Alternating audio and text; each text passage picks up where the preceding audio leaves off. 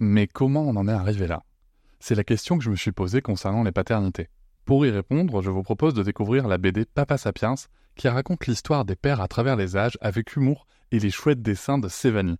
Elle va paraître le 6 juin prochain. Vous pouvez la précommander dès maintenant et avoir un cadeau idéal pour la fête des pères. Alors rendez-vous dans votre librairie préférée ou dans les liens en description de l'épisode ou sur mes réseaux sociaux. Avec quelqu'un qui a dit que pas jouer aux poupées et après j'ai pleuré. Bienvenue sur Papatriarcat, le podcast qui réfléchit à la parentalité au XXIe siècle pour l'affranchir du modèle patriarcal. Bonjour chers auditoris, merci pour votre soutien, merci pour les 5 étoiles que vous mettez sur vos applications de podcast, merci pour les commentaires, notamment sur Apple Podcast. Vous me demandez souvent comment est-ce que vous pouvez soutenir le podcast encore plus Eh bien, sachez qu'il existe l'abonnement Papatriarcat Plus. Cet abonnement vous permet notamment de ne plus avoir de publicité sur les épisodes, de les avoir un jour plus tôt, et surtout d'avoir accès à tous les épisodes bonus qui sont disponibles une fois par semaine, que ce soit avec mes invités et parfois des épisodes en solo où je vous partage mes réflexions sur des sujets précis. Pour vous abonner, il vous suffit de vous rendre sur le lien disponible dans la description de chaque épisode. Je vous invite maintenant à découvrir un court extrait d'un des épisodes bonus. Et salut, bienvenue dans cet épisode bonus où on va euh, se traiter une nouvelle fois d'un sujet d'actualité qui a été publié euh, dans les pages du Figaro, euh, une tribune en l'occurrence, une tribune collective qui a été publiée le 28 octobre 2022, qui titre la, les la dérive de la parentalité exclusivement positive doit être dénoncée. Donc on, reviendra plus tard sur ce point de novlangue qui est, euh, qui est très très intéressant euh, quand même. Ça, on, pourra aller chercher l'élément rhétorique là-dessous. Euh, alors, cette tribune, elle a été publiée par des personnes qui se présentent comme des spécialistes de l'enfance. alors, je vais citer tout de suite les premières personnes qui, ont, qui sont signataires. Daniel Marcelli, il a, c'est très long sa description, mais donc il est professeur émérite de psychiatrie de l'enfant et de l'adolescent, ancien président de la Société française de psychiatrie de l'enfant, de l'adolescent et des disciplines associées, président d'honneur de la Fédération nationale des écoles de parents et d'éducateurs. Moira Milolaksach, Docteur en sciences psychologiques, professeur de psychologie clinique et de la santé à l'université de Louvain, ça c'est en Belgique. Euh, docteur, si je me suis, euh, si, je, si, je, me suis vraiment raté dans, dans la prononciation de, de, votre nom, déjà un, je m'en excuse, et deux, n'hésitez pas, euh, si, si, jamais vous passez par là, à me donner la bonne prononciation, ça sera avec plaisir.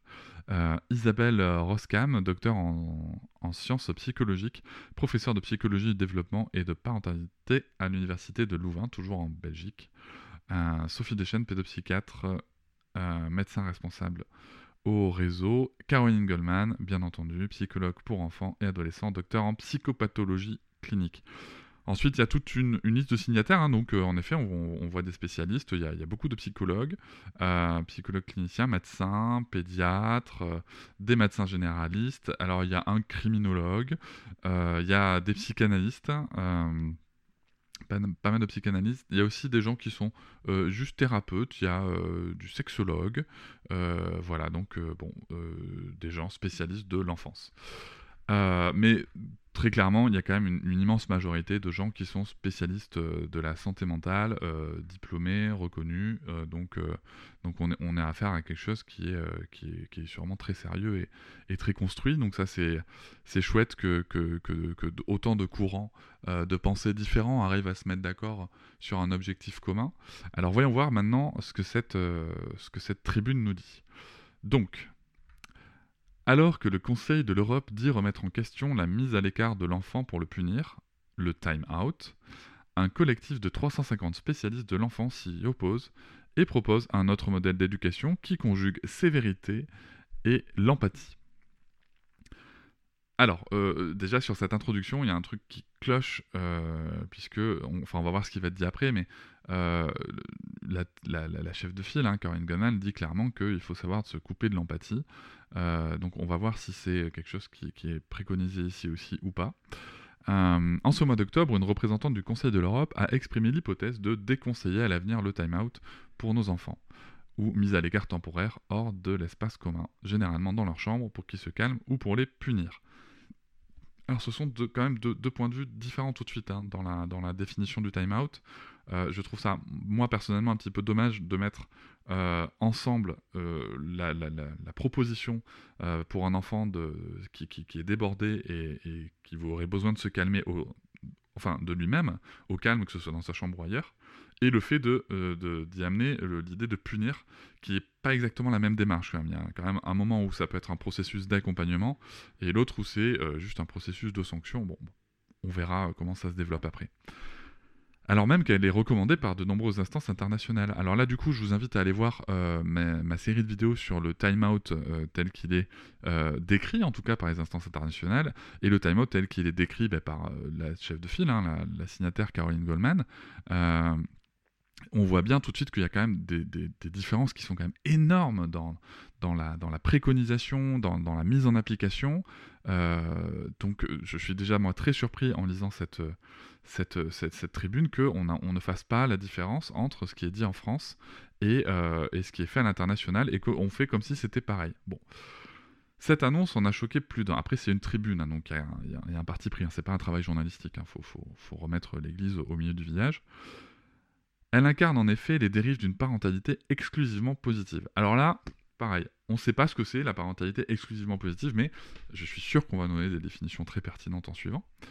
Tandis que la parentalité positive allie deux vecteurs essentiels au développement de l'enfant, à savoir la bienveillance et la fermeté, et que personne n'a, enfin là du coup c'est moi qui vais commenter, et que personne n'a jamais remis ça en question, la parentalité dite exclusivement positive, qui voit euh, dans toute fermeté, contrainte ou effort exiger une forme de violence faite aux enfants, gagne du terrain. Alors, d'accord, là il n'y a pas de source.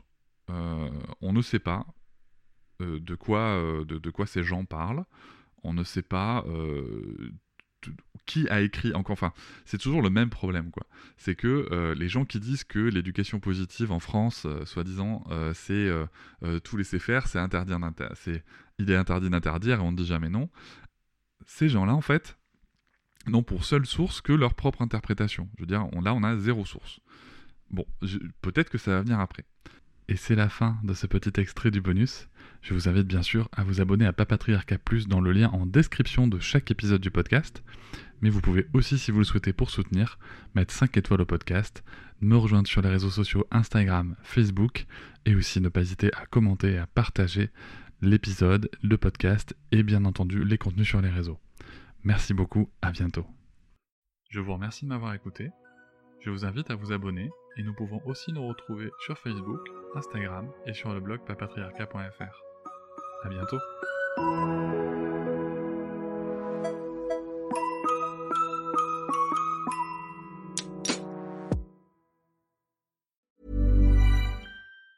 Hey folks, I'm Mark Marin from the WTF podcast and this episode is brought to you by Kleenex Ultra Soft Tissues your ally to help tackle your allergy symptoms this season. I love the change of seasons, but nobody loves pollen and all those other things floating in the air that make you sneeze during this nice weather. Kleenex Ultra Soft tissues are hypoallergenic and allergist approved. So fight back against watery eyes and runny noses without worrying about irritating your skin. For this allergy season, grab Kleenex and face allergies head on. Hop, c'est encore moins. Si tu veux soutenir le podcast, tu peux aussi t'abonner à Papatriarca Plus et découvrir chaque semaine un épisode bonus en plus des 60 déjà disponibles. À découvrir sur tes applis de podcast comme Pocketcast, Castbox ou encore Apple Podcast. À très vite.